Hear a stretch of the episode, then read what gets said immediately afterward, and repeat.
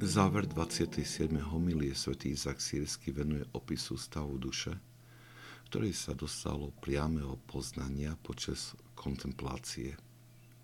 Prirodzenosť môže viesť dušu k prílišnej seba dôvere, ktorá môže znevážiť dar, ktorý sa jej dostal. Na druhej strane človek spoznáva nárast Božej bázne, strachu, obavy, ktorý ho vedie k ešte usilovnejšiemu pokračovaniu asketického života. Toto dokáže premôcť pokušenie vychádzajúce z prílišnej seba dôvery alebo skôr určitej nadutosti ducha, ktorý si uvedomil vzácný Boží dar, ktorý sa mu dostal. Božia bázeň napomáha ceniť si tento dar, nech by už, bol, nech by už jeho trvanie bolo akokoľvek krátke. Pod vplyvom tejto bázne sa človek usiluje o stále väčšiu pozornosť voči prichádzajúcim myšlienkam a snaží sa udržať čistotu srdca.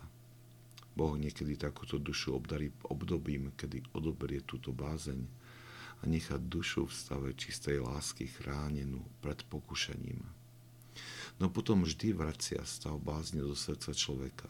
Nikto nevie, kedy pre neho nastane Boží súd, preto neustála pozornosť je nevyhnutná pre neustalý zápas o čistotu myšlienok, slov a skutkov. Ak počúvame tento opis, čo sa odohráva v duši človeka po pretí darov počas kontemplácie, tak nám to dáva pochopiť veľa z toho, čo sme čítali v životopisoch svetých. Koľkokrát sme žasli, že človek, ktorý dosiahol veľkej duchovej dokonalosti, sa napriek tomu do posledných chvíľ snažil o neustále pokánie, pozornosť a duchovný zápas. Práve dar hĺbšieho poznania, ktorý sa mu dostal, vyvolal v neho túto veľkú bázeň. Kto veľa získal, vie, že môže veľa stratiť, ba dokonca, že môže stratiť všetko.